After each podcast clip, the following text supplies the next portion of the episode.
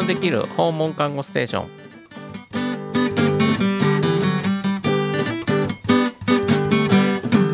始まりました行列のできる訪問看護ステーションお送りするのは訪問看護師の鎌田智博です訪問看護っていうのはですね看護師さんが病気を持ったり障害を持ったりまあお家でね、えー、いろんな方たちがこう療養生活を送ってるんですけどもそこに看護師さんが行って、えー、療養生活のお手伝いをするというお仕事になってます。でこの番組はその訪問看護の魅力をねいろいろ伝えていけたらなという番組です。でまあ、えー、私鎌田は訪問看護師をしてるんですけども実は先日ねあの病院に入院しました。まあ、入院したって言ってもねあの親知らずをもうだいぶね抜かなあかんって言ってほったらかしてたらいよいよね具合が悪いからこれは本当に抜かないとっていう状況になりましてあの下の親しもう親知らず4本あったんですけど上2本は抜いてたんです。で下2本がこう横向きに生えててそれをですねあの抜かないとなんか砕いてねなんか痛そうでしたわ聞いたら最初に聞いた話ね。ほんでほったらかしてたんですけどもそれをいよいよ抜かないといけないってことで2本一気にやるなら入院だ全身麻酔だってことになってまああんまり痛いのが2回も時間を空けてくるのも嫌だなと思って入院して一気に抜くわって言って入院してきました。でまあその時にねあの久しぶりにね病院の中であの看護師さんまあ自分もやってたんですけども触れてみてあのいろいろ感じました。この番組は株式会社アドナースの協力で京都三条ラジオカフェより生放送でお送りしています。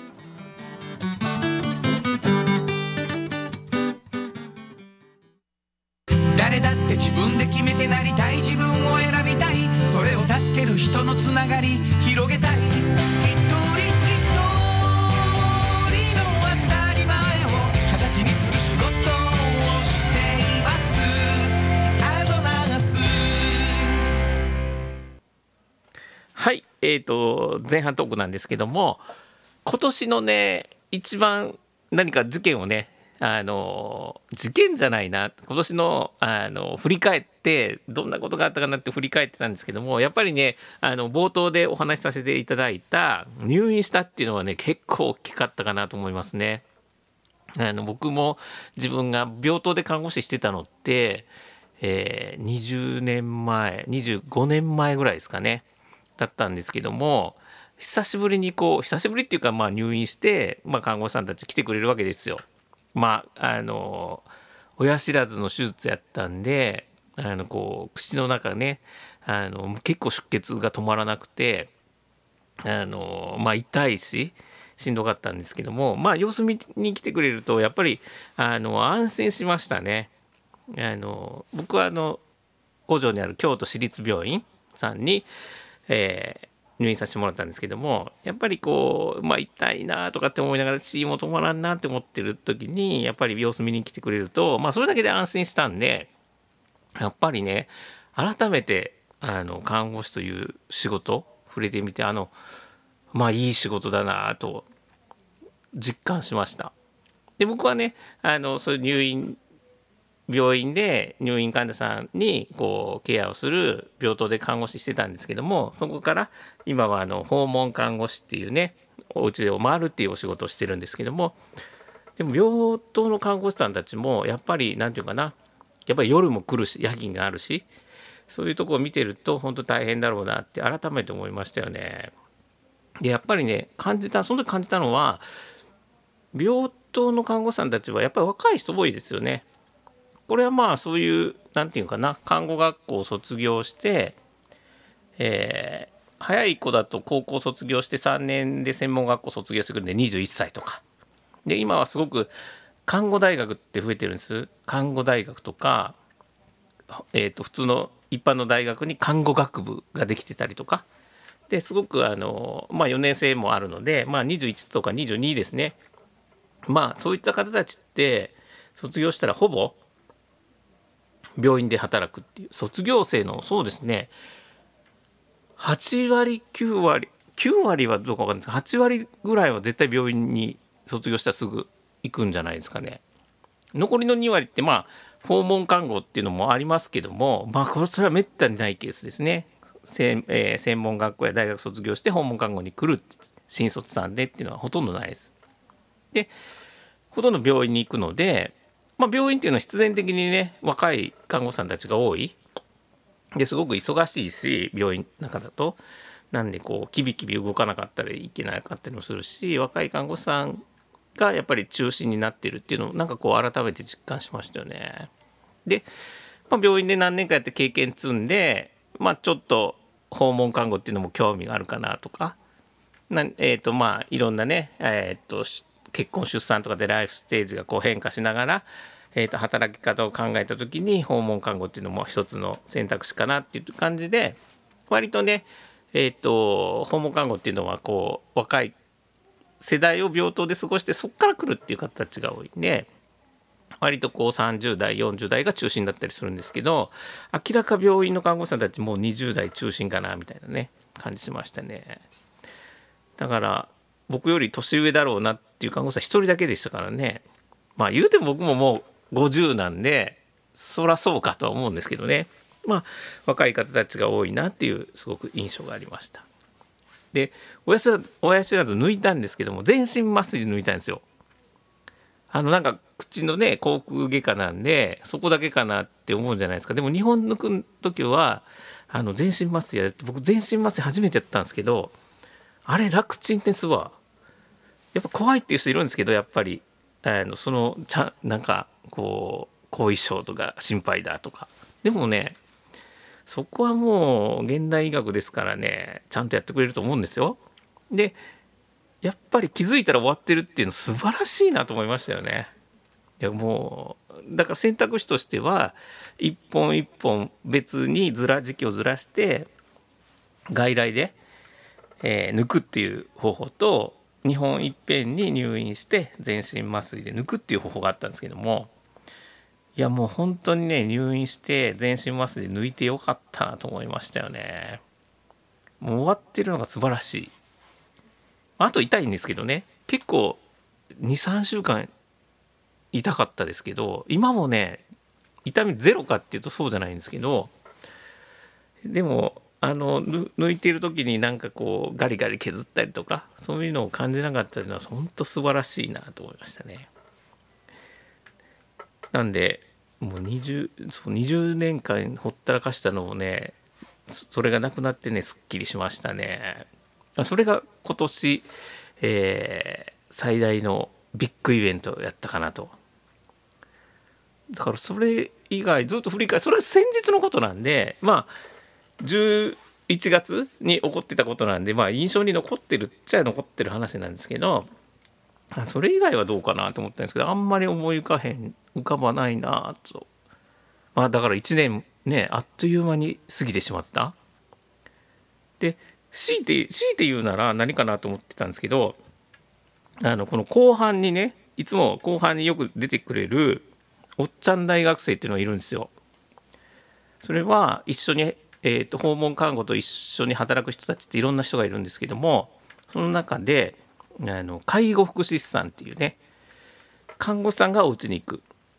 でそれ以外でもこう生活を支えるためにホームヘルパーさんでその人たちは介護のプロなんで介護福祉士さんっていう国家資格持っていろんな生活のお手伝いをしていくっていう人で一緒に働いてるね、えー、広瀬さんがおっちゃん大学生ってもう大学に行って心理学を学ぶって言って。で大学に入ってまあ単にね学びに行ってるだけじゃもったいないんで、まあ、そんなおっちゃんになってもこう勉強するって。今ねよくね言われてますよね。リカレント教育とか。障害学習みたいな、まあ、そんなんもあったりして、まあ、いいことやるんでもうぜひあの発信しようと。インスタグラム。でおっちゃん大学生って発信し始めたんですよ。もうそうしたらめちゃめちゃバズってものすごいこうなんていういいねいいねがついたりとか見ら人に見られてすげえねさ750万再生やったか350万再生やったかななんかととにかくすごいんですよすごい数が再生されてすごく登録者数が増え増えてっていうのはねこれがねめちゃくちゃ笑ったもう久しぶりに笑ってあのまあ広瀬さんにも後半聞こうと思うんですけどもうねあのインスタ投稿するとなんか通知みたいなの来るそうなんですよ。でなんかコメントが入ったら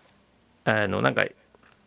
それにお返ししたりいい、ね、逆に「いいね」押したりしてあげないといけないっていうからもう通知は切らずに置いといたらしいんですね。ほんな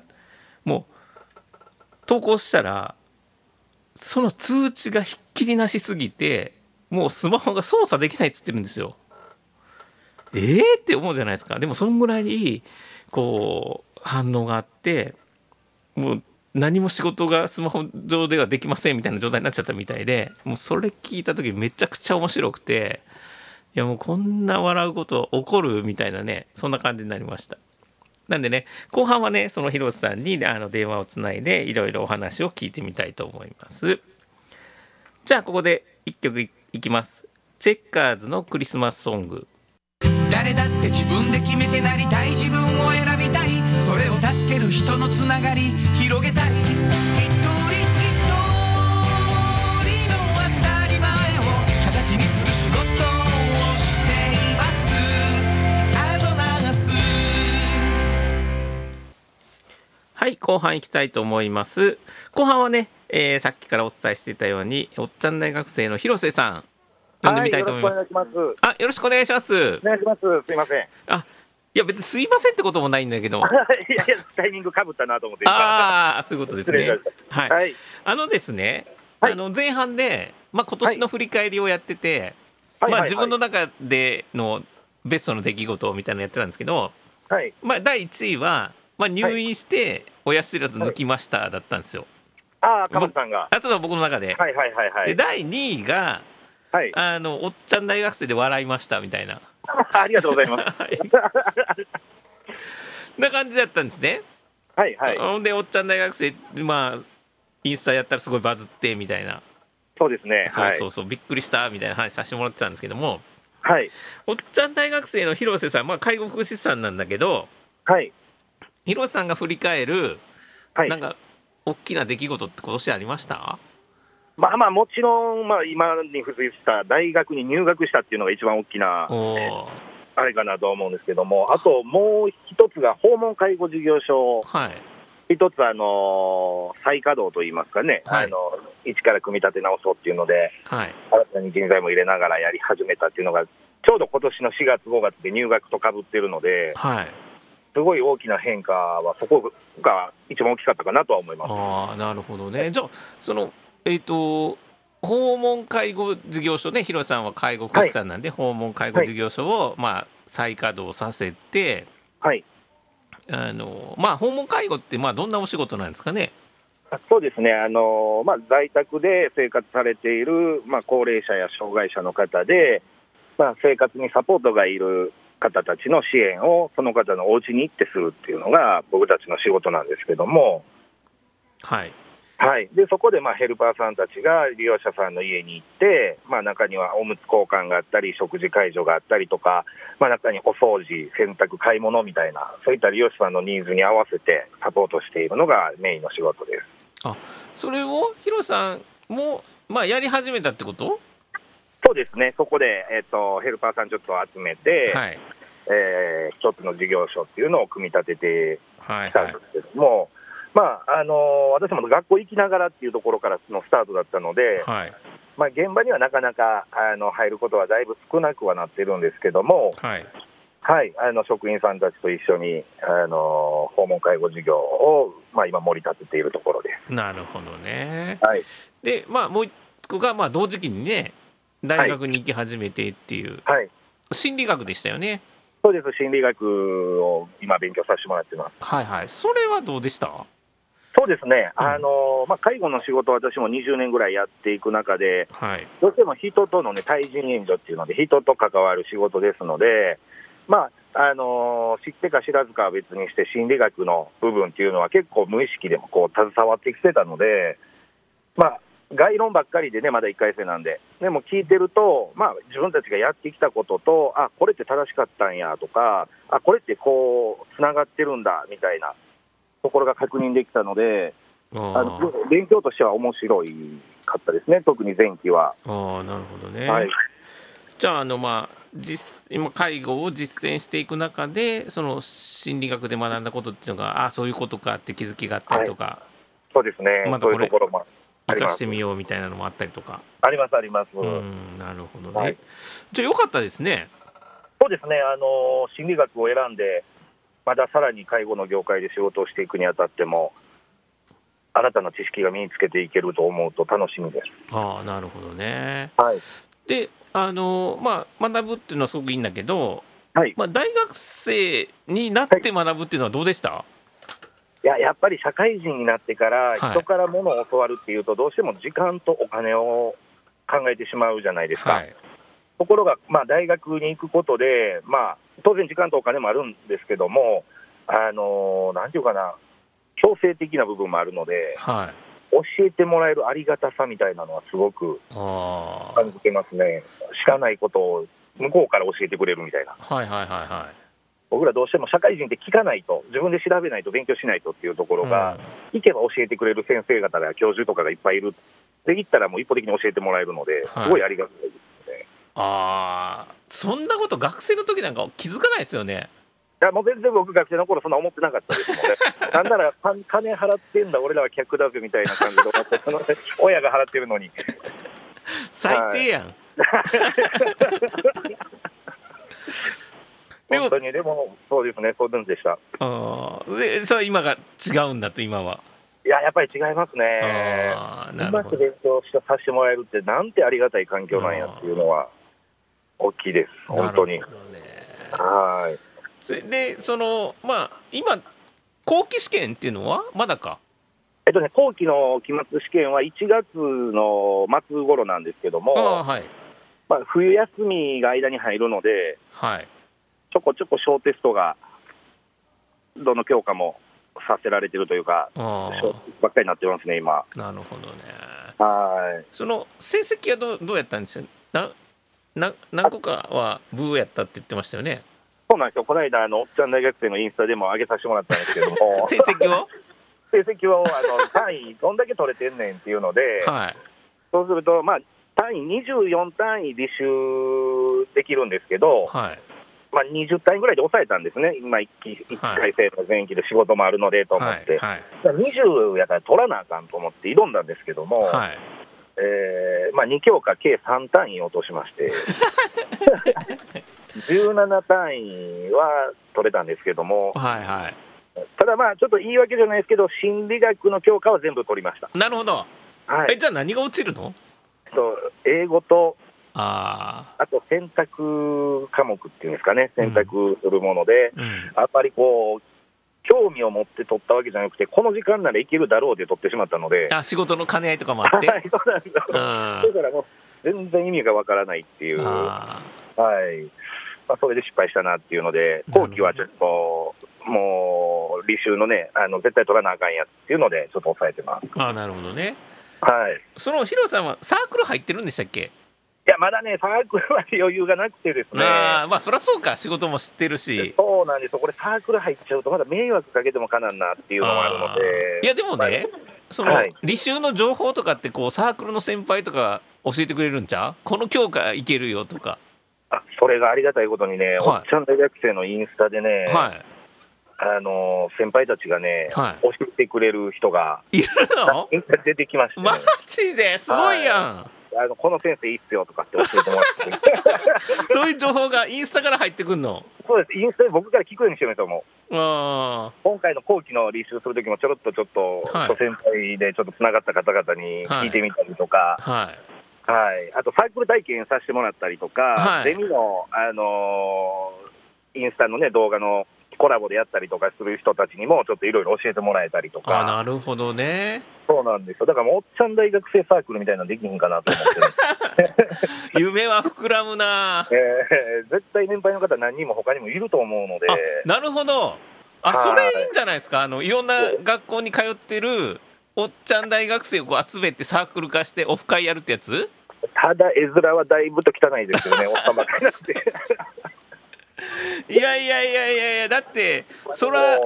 あの悩みを共有した方がよくない？いや、まずそれはそれで面白いなと思ってるんですよね、おっちゃんばっかり集める大学祭みたいな、いやもうそれでねぜひインスタライブやってほしい。あ面白いですね、おっさんばっかりが そインスタライブでラなんか酒でも飲みながら。誰が見んねんっていう話。いやいやいやいや。いやもうあれですよ。ヒロさんえっ、と7000人のフォロワーですよ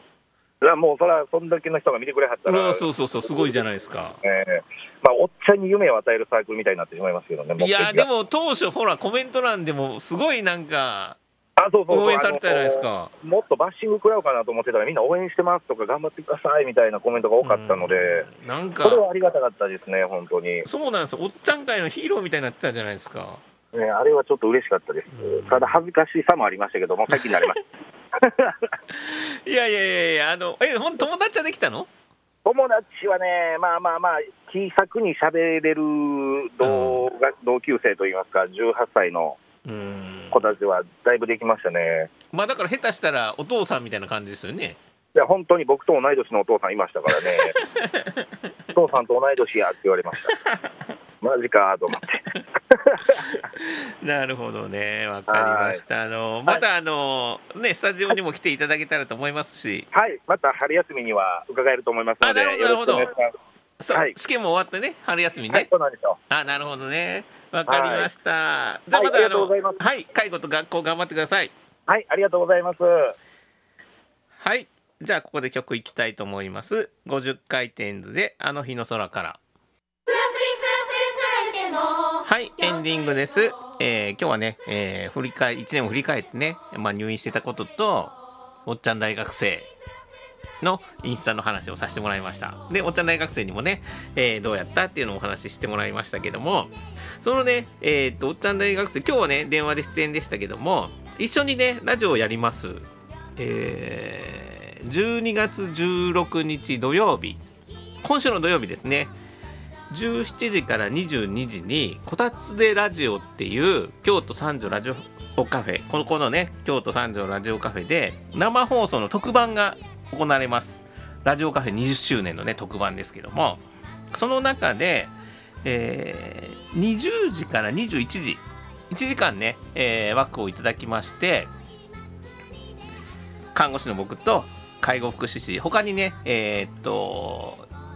おっちゃん大学生の広瀬さんを含めて3名来られるんですけどもその介護福祉士さん3名と、えー看護師の僕で、まあ、介護について語ろうかなと。今年どうやったとか今後介護ってどうなるんだみたいなね。そんなねこう未来を語るようなねメンバーじゃないんですけどね。あの日頃ねあの介護をやの現場でね一緒にこうせっせとね支えてる人たちが集まって